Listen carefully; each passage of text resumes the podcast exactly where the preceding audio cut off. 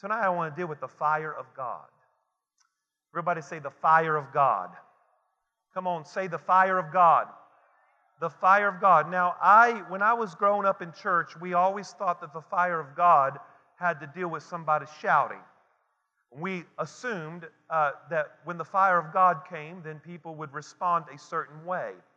And we used to classify sermons or services as, boy, that was a good service because the preacher didn't preach. Or we used to say, boy, that was a good service, sister so and so gave a tongue and interpretation. Or, boy, that was a good service because we just shouted all night. And I am not saying anything wrong with that. I tell you what, I was born in the fire and I can't live in the smoke. Can I hear an amen? So there's nothing wrong with that. I praise God for my heritage and I praise God for services like that. But I want you to understand something that the fire of God or the presence of God is more than somebody shouting. It's more than just having a good service, and it's more than just having biblical information. The fire of God is more than all of those things. As a matter of fact, I would propose to you that the fire of God is much deeper than what you've ever experienced in your life. Can I hear an amen? Now, one of the things you have to understand that as a Christian, you are either doing two things in your life as a Christian. You are either building idols in your life or you're building altars in your life. Two things. I want you to say that as loud as you can idols or altars. You are doing two things every day of your life. You are either building idols or you're building altars. Now, in the Old Testament, an idol was a something that was constructed that they worshiped. It was a wooden god or a gold or silver god that they bowed down to worship. Now, you and I would never do that today because we're smarter than that. But in the spiritual realm, we do build idols. We build idols out of our opinions, we build idols out of food, money, sex, you name it. We, we have constructed idols in our life where we give worship to it. And what is worship? Anything you ascribe worth to more than God. So if you give a lot of attention to something in your life more than you give God, then what you have done is you have created an idol, even though you think it's a good thing. Because there's always a good thing before a God thing. That is why Eve fell into sin. You know why she fell into sin? Because the fruit looked good. And everything good in your life is not right. I just said a mouthful. Did you hear me? Everything good in your life is, is not acceptable. The reason that Eve fell into sin is that she thought the fruit was good. And sometimes doing good things can just be as bad as doing bad things. So just because something is good doesn't make it acceptable unto God. So you're either doing two things in your life you're building idols or you are building altars. You are making something and you're giving worth to something more than you're giving to God. Or you are creating an altar. And what is an altar? In the Old Testament, an altar was a place where they sacrificed. Now, please don't lose me, church. Are you creating idols? Are you giving something worth more than God? Are you paying attention to something and giving something worth more than you are given to God that's an idol? Or are you creating an altar? And an altar is a place where they sacrificed on. An altar was a place that they took something that was important and put it on the altar and it became a sacrifice. So, what are you creating altars in your life? Are you sacrificing things? You would have less idols in your life if you create more altars in your life. I'm going to say that again. You would have less idols in your life if you have more altars in your life. Somebody shout this with me idols and altars. Say it again idols and altars. You are either building or constructing one of them. And you know what's a shame? Most of us in here, including myself, we all make idols every day of our life. Just think about it. John Calvin, that great reformer of the church, said, I have come to the conclusion that mankind is an idol producing factory. I would agree with John Calvin. Mankind is an idol producing factory. In other words, we produce idols every day of our life, and some of us don't even realize we've created idols. We don't even realize that we're paying more attention to something than, than given to God. You know, you, your family can be an idol, your children can be idols, your, your pets can be an idol, your money can be an idol, your, um, you know, your social club can be an idol. Anything can be an idol. Because anytime you devote more time to something more than God, it becomes an idol. And a lot of people don't see this. And the reason they don't see it is because they think it's good. They think it's good that I'm doing this, so it's not an idol. And you've got to understand something that the children of Israel didn't see anything wrong with creating idols themselves. And they got in trouble. And that's why it takes the Holy Spirit growing in the faith to realize discernment. This, this is going too far in my life. I need to make a correction because if I don't, it's going to become an idol in my life and it's going to demand that I pay more attention to it than I pay attention to God. Seek ye first the kingdom of God, and all these other things will be added to you. You see, if God is not first, if He is not the hub, the spokes will fall out of your life. He has to be number one in your marriage. He has to be number one in your home. He has to be number one in your kid's life. He has to be number one at the church.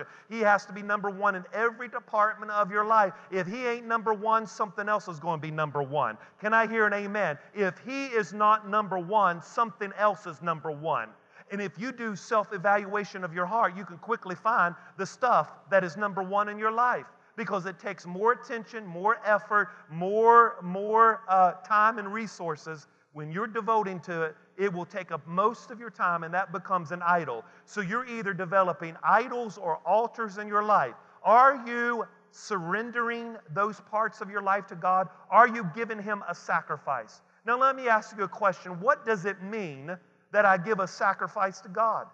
What does it mean to give a sacrifice to God on an idol? Well, guess what? A sacrifice is anything that costs you something. So, guess what? You know, I, I, uh, I don't have tithe money. Well, guess what? That's a sacrifice. You got to give it anyway. You see, if you had it and you gave it, it's not a sacrifice. Well, I don't feel like going to church. Make a sacrifice. You see? Because if you felt like it, it's not a sacrifice.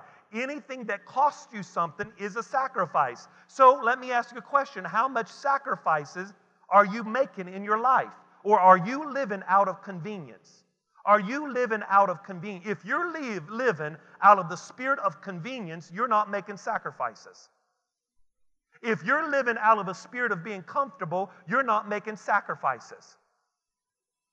All, you know what? Now, listen, if you live out of a spirit of convenience, you are going to make idols in your life and not altars. That is why it's important that every day of your life you make a mental note and a spiritual note. I've got to be an I've got to build altars in my life. If I don't, I will have an uh, idol. Somebody spoke to me wrong. If I dwell on it, it's going to be constructed as an idol and that's going to take all my time and energy. So, therefore, today, I'm not going to construct an idol of my offense. I'm going to submit it on the altar and make it a sacrifice to God. Somebody say, Amen. You've got to make a decision that you're going to be altar driven and not idol driven. Can I hear an amen up in this church? So, every day, including myself, you know, I'm, I'm, when I preach to you, I'm preaching to myself too. I've got to be very careful that I make altars in my life and not idols in my life. And now, why is this important to the fire of God? Because the fire of God only came upon altars that was being used. The fire of God never came on altars that had nothing on it. And if you want the presence of God, now get this. What do I mean by the fire of God? Every time you read the Bible, the fire of God was usually contained in two departments. It either was His presence or it was judgment. The fire of God was two things it was judgment or it was his presence. So, therefore, if you are making idols in your life, you're not going to have the fire of God. But if you have altars in your life and you are putting things on the altar, guess what? When you put a sacrifice on the altar, is when the fire of God will show up. Because in the scriptures, the fire of God only came to altars that had sacrifices on it. And if you are not giving sacrifices every day of your life, and you're not making sacrifices, you're not going to experience the power of God. And we wonder why the church is weak and sick and barely making it. Can I just preach a little bit up here on Sunday night? The reason that we're sick and barely making it is because the church hasn't learned that the fire of God doesn't come without a price tag. You've got to lay something on the altar, and it has to cost you something before the fire of God falls. The fire of God is not going to come just because you want it to come. The fire of God is going to come when you place a sacrifice on the altar. So when you place a sacrifice on the altar, that is when you experience the presence of God. You cannot expect to come to church, oh, I want the presence of God. I, I, I want the goosebump. I want the power of God. When you haven't prayed all week and you run your mouth all week, got upset with everybody, got offended with everybody, all you did all week was making idols of your life, and you've never constructed altars. You've never put anything on the altar, so don't expect the power of God. Do you really want the power of God? You've got to learn to put something on the altar. You've got to put the offenses on the altar. You got to put the attitude on the altar. You got to put your kids on the altar. You got to put your money on the altar. You got to put the church people on the altar. Can I hear an amen? You got to put your co-worker on the altar. I'm not going to dwell on it because I'm not making an idol. I'm going to put it on the altar because when I put it on the altar, the fire of God's going to come and consume it. Can somebody just say amen up in this Pentecostal church on a Sunday night? You've got to put something on the altar. If you don't put something on the altar, the fire of God will never fall. You've got to put something. You're either creating idols or you're creating altars in your life. Every day of your life, including myself. We all got to ask ourselves, what am I doing today? Am I creating altars or am I creating idols in my life? How many idols do you have constructed in your life? You know what you need to be, Sister Regina? I'm reminded of Josiah. You know what Josiah did? Josiah was one of those righteous kings of Israel. And the Bible says that Josiah went to the temple of the Lord, and guess what he found? He found he found idols there in the temple. Not only did he find idols in the temple, but he found idols at high places. And you know what he did in all of Judah? He went there and he smashed all of the idols in Israel. He smashed it out of the temple and he says, Listen, I want the fire of God back. I want the presence of God back. And in order for me to have the presence of God and the power of God, I got to smash all of these idols out and I got to lay a sacrifice back on the altar again. If you want the fire of God and the power of God, you've got to learn to smash those idols and lay a sacrifice on the altar. So, guess what? If you're offended, that's a good thing. You need to lay something at the altar. Can I hear an amen? If you don't like somebody, lay them at the altar. You need to lay something at the altar. You got to make a decision that you've got to lay stuff at the altar, or the fire of God will never come. Now, it's interesting to me that the altar in the Old Testament, get this, the altar in the Old Testament, can you all just tell I'm just excited tonight? Can you tell I just felt the power of God earlier. You know what? I felt the power of God. I was preaching revival last week, no joke, Sister Regina, as I was preaching on Sunday morning, I was telling my pastor, I was preaching, I tell you what, the power of God was so strong. I felt as though, honest to God, I felt as though somebody took some oil, poured it over my head. I felt it fall over my head, all over my hands. I took off shouting in front of the church because I felt the power of God. I'm telling you, there's more to God than what you've experienced. The fire of God is real, the power of God is real. And if you start to lay something at the altar, I tell you what, the fire of God will consume that thing. Hallelujah. So when I was reading this scripture, I just get so excited. I just, my Lord, I tell you what, if this wasn't a Sunday night, I might just run around this building. But my Lord, can somebody just wave your hand and thank God for the power of God tonight? Hallelujah. Thank God for the power of God. Amen. The Bible says in Leviticus chapter 6 and verse number 9, Leviticus chapter 6, verse 9, look at this. Just look at this phrase here. Leviticus chapter 6 and verse number 9. He said, Command Aaron and his sons, saying, This is the law of the burnt offering. The burnt offering shall be upon the heap upon the altar all night into the morning. The fire of, on the altar shall be kept burning on it. So everybody say, Keep the fire burning. And the priest shall put on his linen garment, his linen trousers. He shall put it on his body, take the ashes off the burnt offering, which is the fire has consumed on the altar, and he shall put them beside the altar. Then he shall take off the garments and put the other garments. He shall carry the ashes outside of the camp to a clean place. And the fire on the altar shall be kept burning on it, and it shall, it shall not be put out. Boy, I like that phrase. It shall not be put out. Somebody just say that with a preacher. It shall not be put out. The fire of God that I got years ago, it shall not be put out. That experience I got last week, it shall not be put out. My healing that I got last week, it shall not be put out. The Holy Ghost and fire that I got when I was 11 years old, it shall not be put out. You've got to stir yourself up and you've got to flame the fan of God in your life. You can't let the fire go out. What's up with you letting the fire go out? You mean to tell me people have so much control over you, they have the ability to snipe out the fire of God? You mean to tell me that people in your life can get you so upset that you can lose the power of God and the fire of God? And I'm saying yes because I've met a lot of them. Just let people blow out the fire, blow it out. And every Sunday, I got to light everybody's fire. So we got to have a lighting service. I got to light everybody up so we can last to next Sunday. And the next Sunday, you're like, is this the same church last week? Because we got to light everybody's fire again.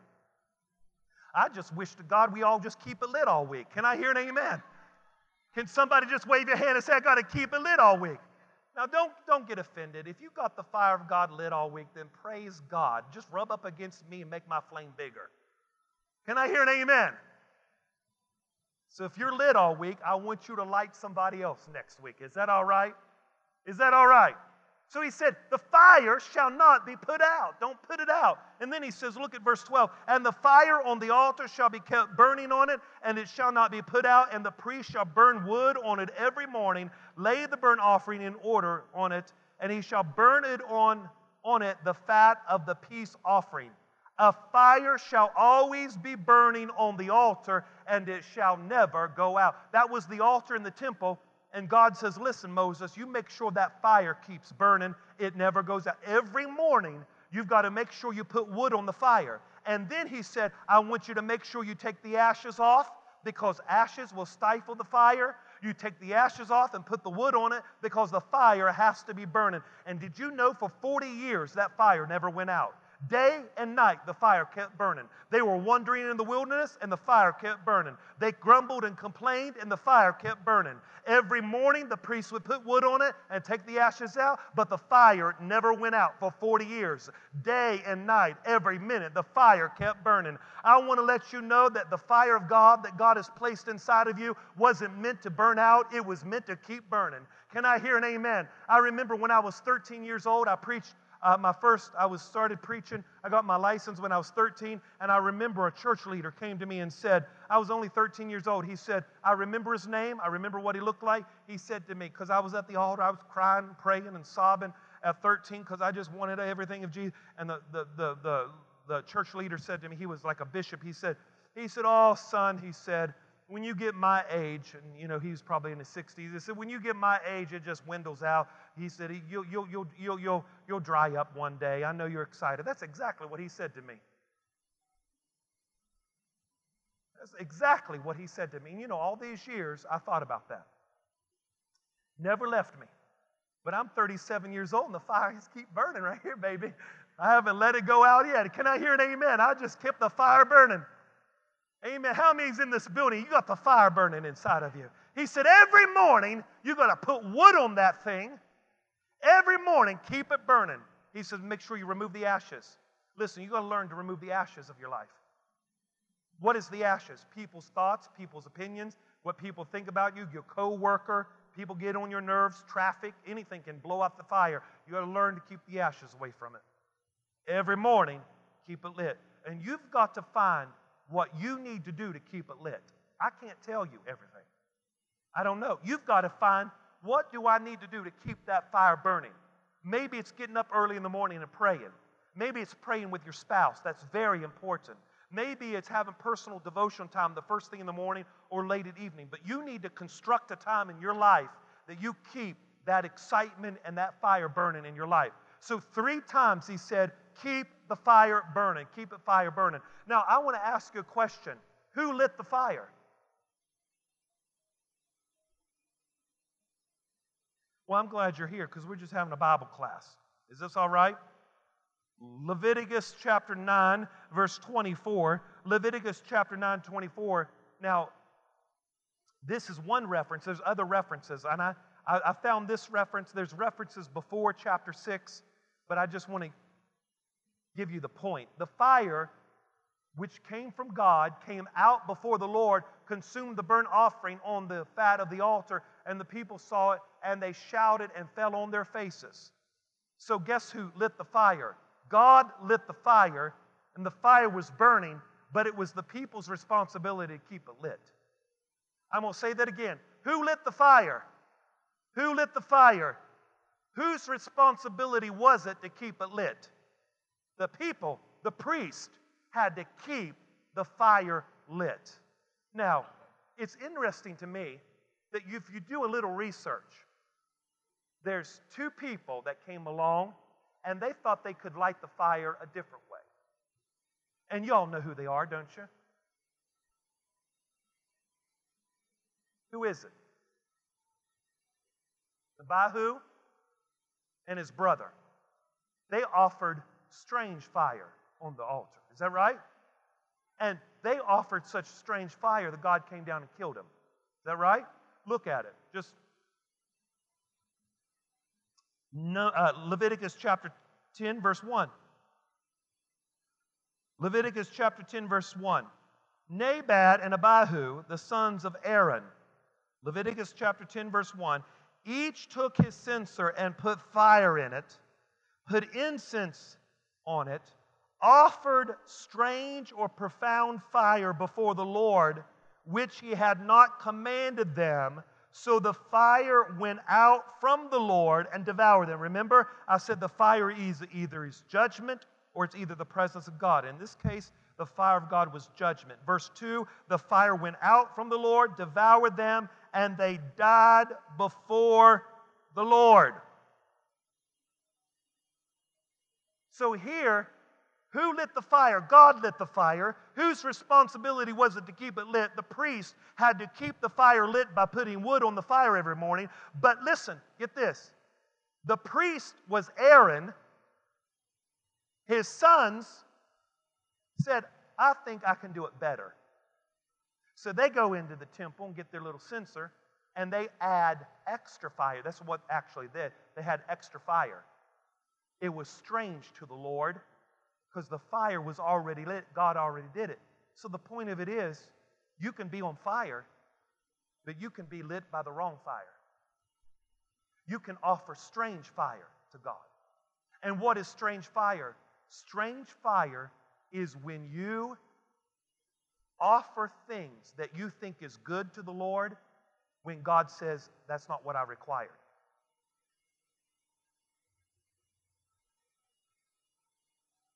It's, and I don't mean to harp on this, and, and I don't have an alternative motive. I really don't. But this is the best example I can give.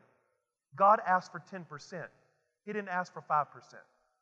5% is good, but what He commanded was the 10th. So, you know what people will do in an offering? Give strange fire to God. They do what they want to do, and they don't obey the commandment. Well, I'm preaching up in here. I said, I'm preaching up here. I just wish somebody would just help me out. So, strange fire is when you do it your way instead of what God said to do. And you think it's acceptable unto God. And, and I'm not saying money, it could be anything really. God says, don't date somebody, you know they're a pagan, but you do it anyway, and you get married, and then you live in hell for 30 years. Well, whose fault is it? God told you not to do it. So you've offered strange fire. And we live by the consequences of it. That's, that's, that's just probably not the best example, but you understand. People make decisions all the time and they say it's good. It's a good decision. I've done what's right. And that's what we call strange fire. Are y'all with me? Are y'all still love me? Can I have some love up here? Are y'all okay? Everybody give me a high five. But how many knows this the truth? It is the truth. We can offer strange fire to the Lord because we think it's good and acceptable when God says, I've done it a certain way, and this is the way I want it to be done. And what happens is when we do it our way, then we have to face the consequences, and then we blame it on God. How many times, how many would agree that that's how? How many's ever told your children, don't do that? I have a funny feeling about that. If you do that, I don't feel right about it. And they did it anyway. It may have looked good, but how many knows the end result wasn't right? You got to follow the Spirit, be led by the Spirit, and understand that strange fire is when you do it your way when God said to do it another way. Can I hear an amen when, when God says to do it another way? So you got to do it. Amen. Somebody say amen. You know what? This I kind of ha- I have a hilarious story. I was at Camille. We're going to celebrate Camille and John's wedding. I'll never forget it. I went to their wedding, and I'm going to tell on myself because this is funny. So I, I leave the wedding, and I get in my car, and it was storming, start to storm really bad. It was calling for a severe thunderstorm. They said you need to kind of get in the house because it's going to be really severe. So I get in the car, and I heard the Spirit of God say to me, Be Pay attention and be careful. I heard the Spirit of the Lord say that to me. And, um, and then I said to myself, well, that's not for me because I'm a good driver. So I noticed Mr. Taylor over here was speeding up the road. He was. So I called him and said, uh, Sean, um, you, and because he was zipping up the road. So I said, I just felt like the Holy Spirit said for you to be careful and for you to pay attention. Now, he's such a good staff member, he just said, Thank you, Pastor, I will. So I'm driving along, listening to music. Ladies and gentlemen, this is God's honest truth. I missed the exit and I almost ended up halfway to Tulsa. I could not turn around because I didn't even know where I was. Like I was just singing a song and it was pouring the rain. I couldn't hardly see. I didn't even know where I was. I missed the exit, didn't know where I was. I was, I passed, I know I passed Miami. I was all the way, and there was told, and I had no cash, and I'm thinking, oh my God, I have no cash, and I got to go through this thing. What am I supposed to do? And you know, on the highway, there's that long um, divider there. I couldn't get over, and it's pouring the rain down horrible. And I'm thinking, I have no cash. What am I going to do, Jesus? And I heard the Spirit say, I told you to pay attention. How many would agree with Pastor John? So the next day, that, that evening, I called him because he came back to the church. I said, uh, Pastor Sean, I want to apologize. He said, he said uh, uh, What time did you get home, Pastor? I said, uh, 10 minutes ago. He said, That's three hours ago. What were you doing? I said, Dude, I got law. I, I don't know what happened to me. I was on the highway, and uh, it was only by the grace of God because I pulled over the side of the road, and there was this gap in the medium.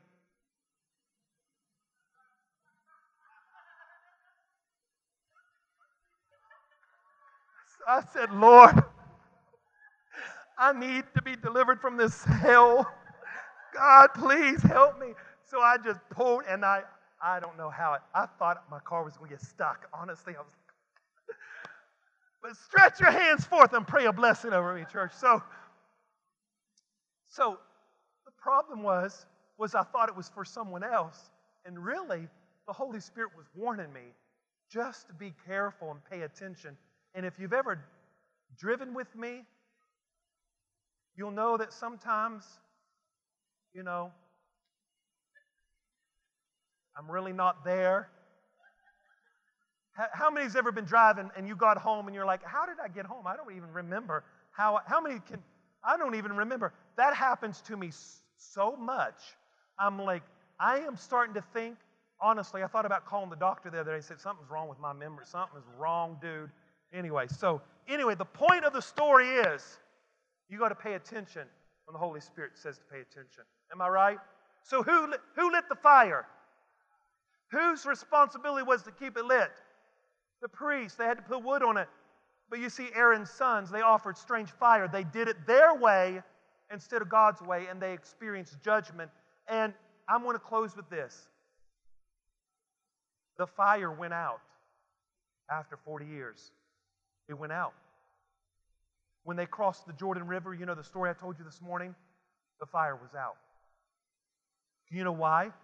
Because they had a portable structure, the tabernacle, they was going to build a permanent structure, King Solomon. The fire had went out for years. So the commandment to keep it lit wasn't obeyed. So for years, the fire wasn't burning on the altar. And something significant happened. Solomon had the desire to build the temple. He built the temple, and you know, it was a glorious temple. As a matter of fact, it was so glorious that Queen Sheba come from afar just to look at it. I mean, it was a glorious temple.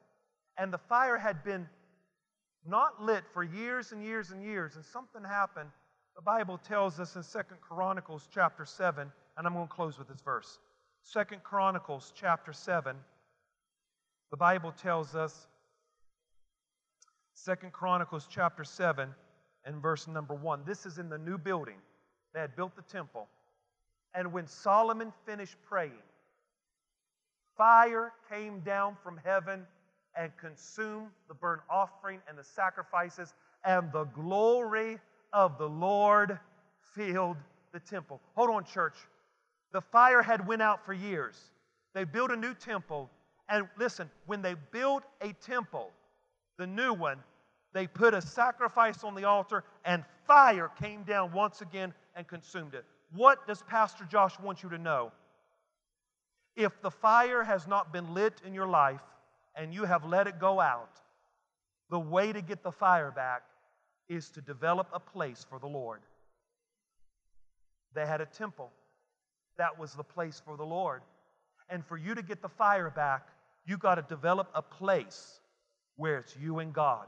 It was Solomon and the Lord. It was the people come into the temple, they made a place for the Lord. Listen, listen to Pastor Josh, don't lose me. Why did the fire go out? The fire went out because they moved the tabernacle and they was going to build a temple and they didn't have a place for the Lord. And when there's not a place for God in your life, don't be surprised that the fire will go out. The fire went out. And when he made a new place for the Lord, the fire came back in. And I said this to say this my heart is to experience the presence of God here. My heart is to experience the presence of God. My heart is for you to grow. My heart is for you to learn. My heart is for you to grow and mature. Now, listen, I know I preached on growth this morning. I'm preaching on growth next week. And it's very important that you understand my heart. That when I preach sermons like this, it's not derogatory towards you. I'm preaching this because I want you to come up a new level. And you may have already come up a level, but I desire you to go up another level. I'm your coach, and I'm desiring for you to go up to a new height and a new level in the Lord. I never want you to become comfortable or I never want you to become stagnant. I want you to always go to the next level with the Lord because I want to go to the next level. I want you to go to that next level. That doesn't mean you haven't. That doesn't mean that you haven't experienced God. That means what I'm saying is, I desire you to go, continue to go to the next level and the next level. You should never stop until the coming of the Lord. Can I hear an amen?